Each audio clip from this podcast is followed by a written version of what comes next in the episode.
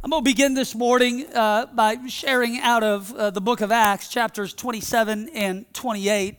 I love the book of Acts because it's written by a Gentile physician named Luke who is an observer and a follower of the ministry of Jesus. The book of Acts, in many ways, outlines the history of the New Testament church. The, the first portion of the book of Acts covers the ascension, the outpouring on Pentecost, and the launching of the public ministry of the Apostle Peter. The last part of the book of Acts really focuses on the Apostle Paul, his three great missionary journeys, and the spread of the gospel all throughout Asia Minor and the European continent.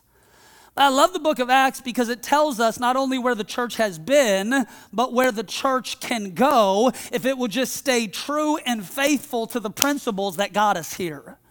The church was birthed in power. It was birthed in prayer. It was birthed in an outpouring of God's Spirit that no man could take credit for. And the fire that begun on the day of Pentecost still burns bright in the lives and hearts of believers today. But in many ways, the book of Acts is, is a book of history.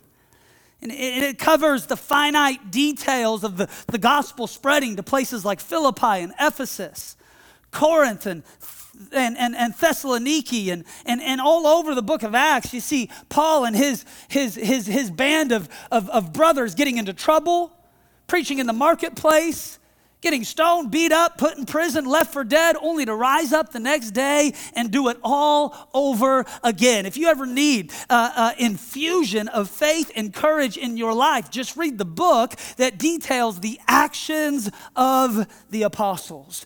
By the time that you get to chapter 27, Paul is staring down the hallway of his natural life being about to end.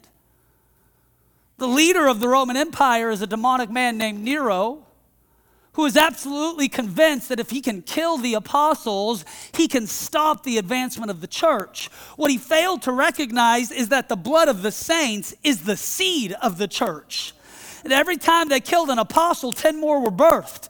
Every time that they tried to burn a church down, 10 more got planted. Every time they tried to oppose the gospel, the power of God would overwhelm them. It would pull down every high argument. It would dismantle every work of darkness. And in doing so, another family would get saved, another person would get healed, another dead person would get raised up, and the gospel would advance by force. But the last two chapters of the book of Acts are detailing how the story of Paul's life is unfolding as he faces certain death at the hands of Emperor Nero. Let me give you some historical context this morning. Paul's been in prison in Caesarea for two years. During that two year time period, he has appeared before three different Roman governors to plead his case. He appealed to Governor Felix but Felix refused to set him free. He appealed to Governor, Governor Festus, but Festus refused to set him free. And finally, Paul appeals to Governor Agrippa. And Agrippa responds by saying, Paul, you have almost persuaded me to be a follower of Jesus, but I still will not let you go. And why was Paul in prison? The Bible tells us it's because he refused to stop preaching, watch, the resurrection of Jesus Christ. For if Christ has not been raised, our preaching is useless, and so is our faith. If Christ has not been raised, our faith is futile and we are still in our sins. If Christ has not been raised, then we will not be raised. We are dead in our trespasses and we are without hope.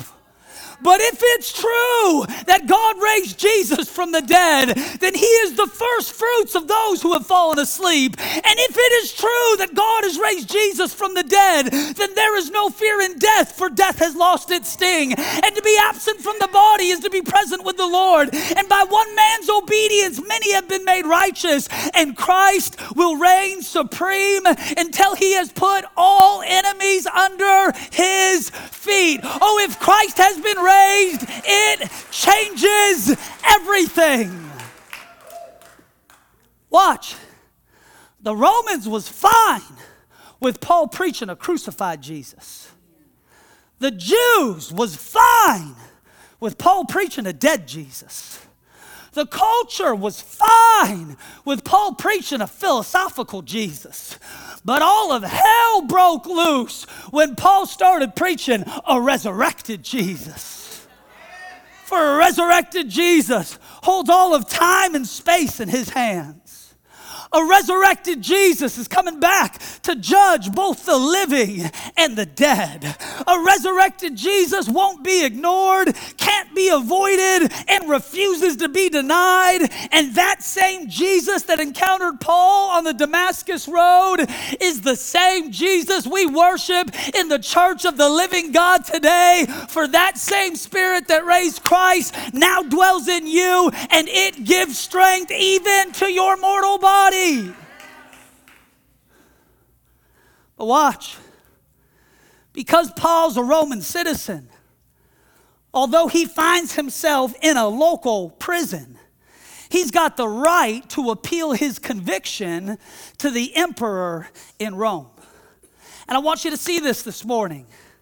Paul's appeal to Nero will actually turn out to be the fulfillment of Paul's vision from Acts 23 where the scriptures say the following night, the Lord stood near Paul and said, Take courage. As you have testified about me in Jerusalem, you must also testify about me in Rome. Hear me this morning, friend. You don't have permission to give up. It might seem impossible now, but God's already got this thing figured out. And the next time that you're tempted to give up, I want you to consider that maybe, just maybe, God has orchestrated the events of your life in such a way that your current crisis is actually an avenue of mission that God has ordained for the development of your destiny. For if Paul would have never made it to Rome, the books of Philemon, Colossians, Ephesians, Philippians, 1st and 2nd Timothy would have never been written. I would venture to say this morning there are books inside of you, there are testimonies inside of you, there are God ordained relationships inside of you that might not never come to the surface if you choose to focus on the wrong thing. But instead of Paul complaining about his circumstance, Instead, he sees it as an opportunity by which God will deliver him onto the stage of history and give him the occasion to fulfill his life's calling. No, it might not be easy where you're going. It's true, it might come with some unexpected delays and complications but we are pressing on and we are taking hold of that which Christ Jesus has also laid hold of for us. The warfares that you have faced, the battles you have waged, the storms that you have encountered only prove one thing the enemy is terrified of your destiny, for where God is taking you, it is worthwhile. And the same God who begun your journey, one day He gonna finish your journey, and He is not done yet.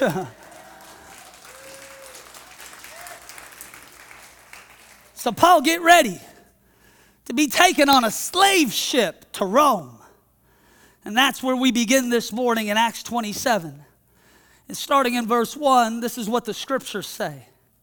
When it was decided that we would set sail for Rome, Paul and them other prisoners, they was handed over to a centurion named Julius, who belonged to the imperial regiment.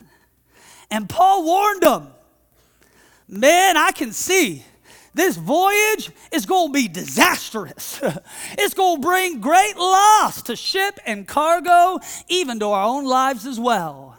But the centurion, instead of listening to what Paul said, followed the advice of the pilot and the owner of the ship. And before very long, wouldn't you know it? A wind of hurricane force. It called the northeaster, swept down from them off of that island.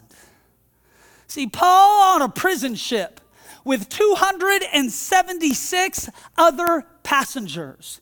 And they are traveling from the port city of Caesarea, where I just was a few weeks ago, to the capital of the empire, a city named Rome. The trip, it should have taken about three weeks. It ended up taking over three months. It should have been a rather uneventful journey, but instead it destroyed a ship and threatened the lives of everyone who was aboard. Listen, the captain and the crew still eventually made it where they was going. There was just a lot of unnecessary heartbreak and injury along the way. Oh, it's true. Storms in your life, they are unavoidable. But maybe the biggest mistake people make today is instead of listening to God, they take right sounding advice from man and they end up fighting unnecessary battles, facing unnecessary conflict, and causing unnecessary damage. Instead of listening to Paul, they followed the advice of the professionals. And I'm here to tell you, friend, the professionals in your life are overrated. Where are the people of faith? Yeah, when we planted this church, the professionals came out of the woodwork to tell us why we was wrong, to tell us it would never work. You planting in Snohomish, ain't nobody care about Snohomish. That's the hardest place to get to. That's a cow town. It's filled with farms. You know how many parades they have? They always block the street. Really? You're going to be in Snohomish? If you want to make an impact, you better be in a bigger city. You better be in a bigger place. You better be in the bright lights. You better go to LA. You better go to Orange County. You better go to New York. It's to happen anywhere, but it ain't to happen in Snohomish.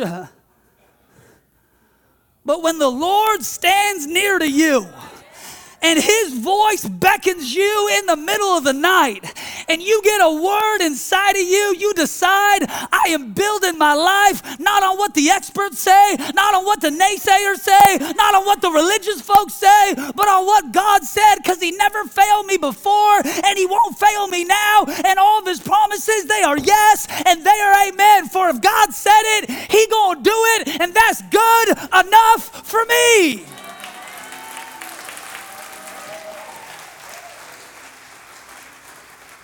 You got a lot of experts in your life saying you should just be an addict like your mom. You got a lot of addicts in your, a lot of professionals in your life saying you should just be dysfunctional like the family system that you came out of. You got a lot of experts looking at a lot of statistics, prophesying negativity over your life.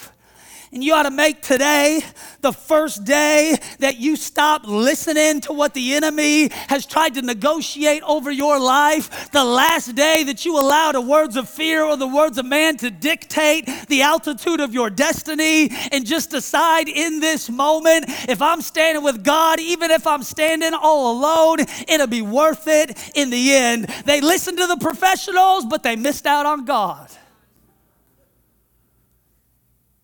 I'm convinced you need Pauls in your life who can see what you can't because they have walked through seasons that you haven't. Now, I know the pilot had a compass. I know the owner of the ship, he had a deadline. But the Bible says there is a, a way that seems right to a man, but in the end, it leads to destruction. Oh, there are some lessons you got to learn yourself. But the reason that God has placed certain people in your life is because they got certain experiences that you don't, and they can save you from certain pitfalls that you haven't considered. Watch what the scriptures say. Proverbs 11, in the multitude of counselors there is safety. Proverbs 24, for by wise guidance you will wage war, and in an abundance of advisors there is victory. Proverbs 28, he who trusts in his own heart is a fool but he who walks wisely will be delivered. Proverbs 12 Whoever loves instruction loves knowledge, but whoever hates correction is stupid. Now, I don't have to put my hand on a hot stove to know it'll cause pain. You don't got to date a Jezebel to know it'll end in heartbreak. You don't have to abandon church community to know it'll damage your soul. You don't got to commit adultery to know it'll wreak havoc on your marriage. You need a Paul who instructs you, a Barnabas who encourages you, a Silas who works alongside of you, a Peter who challenges you. Because if you don't have the humility to learn from the life of others, your time will be spent cleaning up from mistakes that otherwise could have been easily avoided. And watch how the story unfolds.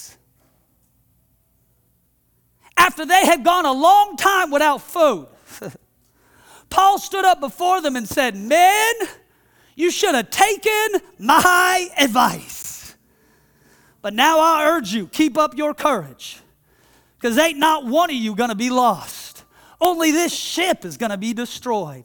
For last night, an angel of the God to whom I belong and whom I serve stood beside me again. He said, Do not be afraid. You must stand, for God has graciously given you the lives of all who sail with you. So keep up your courage.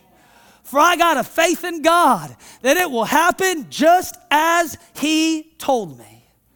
I got a word for you today, friend. Do not be afraid. Keep up your courage. You must stand. For God has entrusted you with the lives of the folks who are on your boat. I love this. It's been two weeks straight of the worst storm that these men had ever seen. No one has eaten in 14 days. The ship is destroyed. Them sailors are terrified. And Paul stands up in the middle of the chaos and he says, I told you so. You could have spared yourself the damage and the loss. You could have spared yourself the starvation and the pain. You didn't listen to me then, but I imagine you're going to listen to me now because I've got good news. For last night, an angel of the God whom I serve he stood beside me and he gave me a word. And he said, You're not going to be afraid. You are going to stand. God has given you these lives. So keep up your courage, for if God said it, it'll happen just as he told me. For when God stands with you, even when all of hell stands against you, you become an overcomer in Christ Jesus. I love this. Even in the, even in the midst of the self induced mistake that a pilot and an owner of a ship make while abusing the prisoners who will one day stand before Nero, God, in His great mercy, preserves their life for the sake of one man who had enough courage to hear what the angel would say and build his life off of that word. Aren't you glad that you serve the God who desires mercy, not judgment? That even in the midst of your self induced mistake, even in the midst of God saying, I tried to tell you, but you didn't listen, even in the midst of your wayward living, even in the midst of your propensity to walk away from Him when He's been walking right next to you, even in the midst of your own temptation and your sin and your falling away and your wayward living and your hard heart and your debased mind, even in the midst of doing stuff that God said don't do because it's going to cause you pain, that God is still close to the broken and the contrite. He cannot ignore it. He still shows up in the middle of the dark night of your soul, even when it's the pain that you've caused. Why? Because God is not willing that any should perish. All God knows how to give is second chances. All God knows how to do is work with broken people. All God knows how to do is intervene in the chaos of the human experience. It's all God knows how to do. If God only saved you when you deserved it, you wouldn't ever be saved. If God only resourced you when you deserved it, you won't ever be resourced. If God only forgave you when you earned it, you would never be forgiven. But what we couldn't do for ourselves, in the fullness of time, God sent a man named Jesus, born under the law, to redeem those under the law. And while I was yet a sinner, Christ died for me.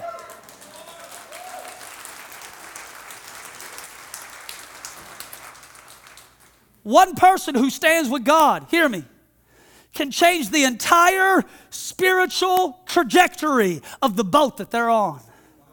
It was one man named Daniel whose stand changed the course of the Babylonian Empire.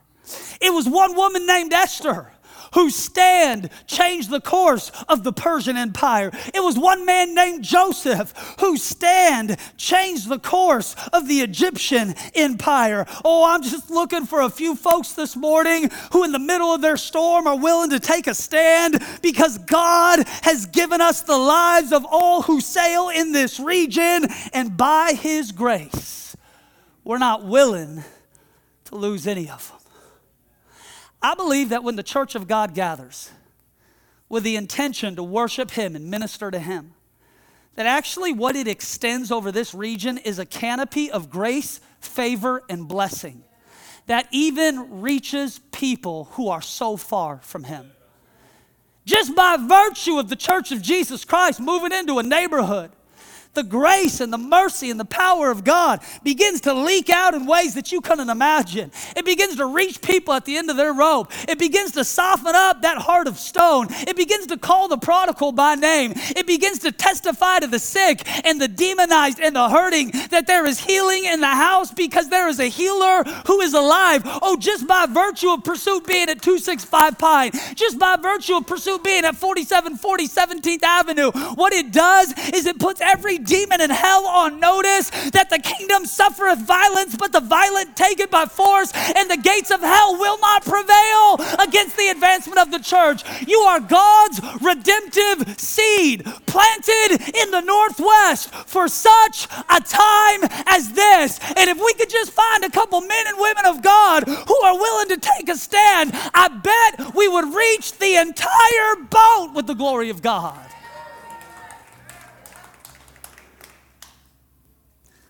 And the story continues. In Acts 28 and verse 1, after the storm, they wash up on shore. And they learn that they's on the island of Malta. The people of the island, they was very kind to us. It was cold and it was rainy, but they built a fire on the shore to welcome us. Now watch. As Paul gathered an armful of sticks, he was laying them on the fire. And all of a sudden, a viper driven out by the heat, bit him on the hand. But Paul shook off that snake into the fire, and he was unharmed. The people, they finally made it to land. Oh, they just thankful to be alive. They're on their hands and knees kissing the sand. I'm so glad we washed ashore. I thought we were goners for sure. God, by His great grace, has opened up the island of Malta. And what does Paul do? He begins to gather wood to help stoke the fire so the folks can dry off. And in the middle of his good deed, a viper jump out of the woodpile and bites his hand. Now notice, notice what Paul doesn't do. He doesn't write a blog about how he was hurt by the church. He doesn't start a podcast about why he is deconstructing. He doesn't launch a GoFundMe so he can go on a sabbatical to explore his religious trauma. He doesn't say, oh, I guess it's true, no good deed goes unpunished. He doesn't start lambasting the folks on the shore. If you would only help me build the fire, the snake would have bit some of you miserable prisoners instead of biting the man of God.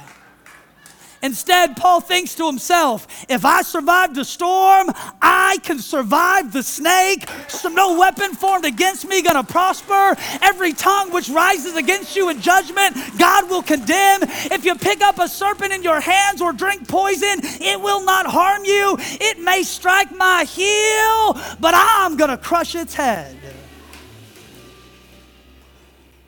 Listen, friend when God begin to light a fire in your life, it'll cause everything that doesn't belong to come out and lash out on its way out. the Bible says the viper, he was driven out by the heat. That viper, he was okay to live under that woodpile as long as them islanders would let him. He was okay to make his home with his little snake family as long as nobody dared to light a match. He was nice and he was safe and he was comfortable. But as soon as Paul began to build a fire, that which didn't belong, it jumped out and bit him on the wrist.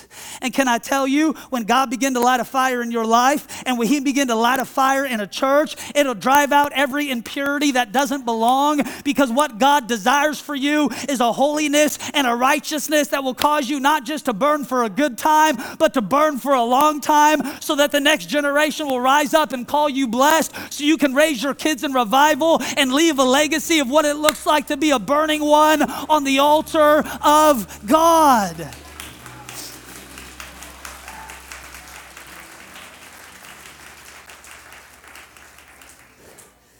See, this is why a lot of people love to hang out in dead churches. Because it's comfortable until you turn up the heat. They love to hang out in dead relationships because it's easy to avoid dealing with your drama until the heat get turned up. That's why people love to hang out in lethargic spirituality. Because as long as the heat don't get turned up, the vipers that have poisoned your life are safe to stay. But as soon as a man or woman of courage doesn't just gather the wood, but has the strength to light a match, it'll cause everything that doesn't belong. It came in one way, but it gonna run out seven ways, and it'll cause everything that's been hiding to be exposed so that God can have dominion and preeminence in every part of your life.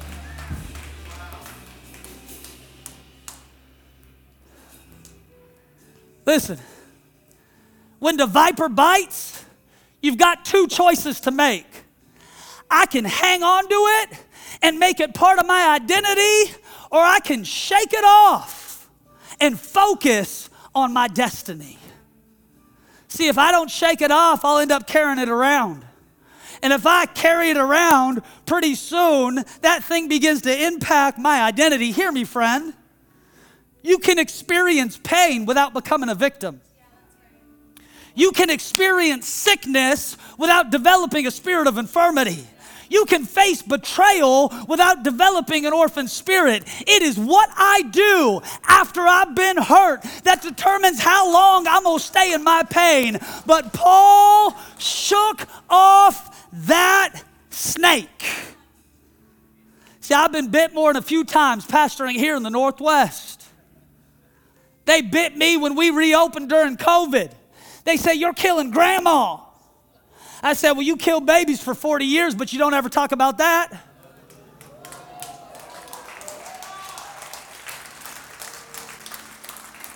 They bit me when we opened a campus in Seattle. They said, Oh, you're just the next megachurch pastor.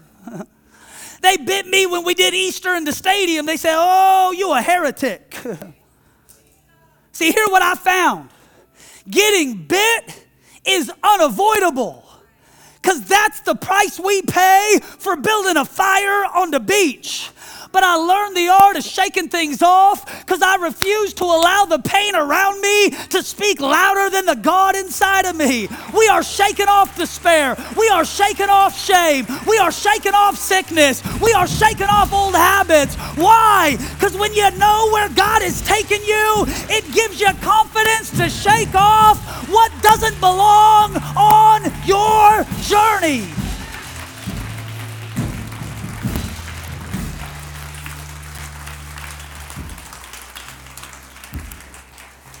Now, watch, let me in here. Now, the people waited for him to swell up and suddenly drop dead. See, that's how you know you got miserable friends. Nobody offered to grab the med kit. Nobody offered to suck the poison out of his hand. He got bit. They said, "Oh, he a goner." I got I got 10 bucks. He don't last 10 minutes. He gonna swell up and drop dead. See, here what I found. When you walk through the valley of the shadow of death, God will reveal in your life what type of relationships you need going forward. He'll reveal everybody who's just there for a good time versus the brothers who walk with you who are there for a long time. He'll reveal every fake, false relationship that was just attached to what you could provide for them, and all of a sudden reveal who's really with you, even when you find yourself down in the trenches of life. And I'm telling you, sometimes it is actually the grace and the mercy of God to allow a viper to bite because it'll reveal more about your relationships than you ever considered. And all of a sudden, what you'll find is the people who stood up and helped you stand up too. You'll find the people who said, You in the miry clay, let me pick you up and put you on my shoulders. You'll find the good Samaritans who are willing to get off the side of the road, bandage you up, and make sure you get to safety. All of a sudden, God will begin to reveal exactly the type of relationships you need to get where you're going. Notice, notice Following God didn't exempt Paul from being bit by the viper. However, it did prevent Paul from being poisoned by the bite. I might be hard pressed, but its poison will not crush me. I might be perplexed, but the poison of despair will not haunt me. I might be persecuted, but the poison of abandonment will not damage me. I might be struck down, but the poison of that strike will not destroy me. Therefore, we do not lose heart. Though outwardly we are wasting away, yet inwardly we are being renewed day by day. You want to live for God? Good. Your life will be filled with both beautiful and painful things, often at the same time, because that is the experience of being human. But here is what Christ provides the ability to have a testimony of all the times you should have been taken out, all the times you should have given up, all the reasons you should be depressed, all the reasons you should be an addict, all the reasons you should be in poverty. But when Christ was on the cross, he drank the cup of sin's poisoned wrath, and today you are free from death, hell, and the grave.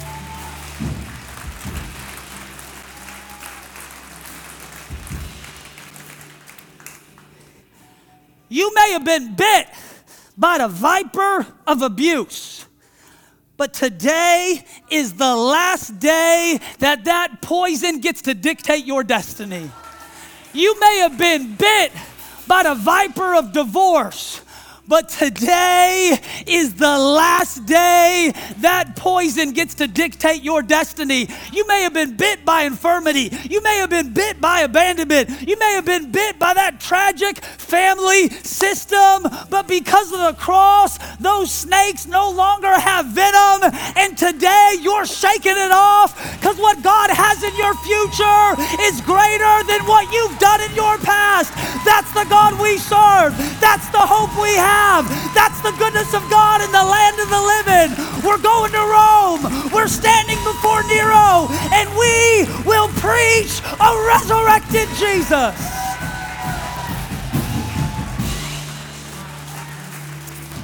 Come on, Fred, let me pray for you today. Father, now in the mighty name of Jesus, we ask for your ever present help in our time of need.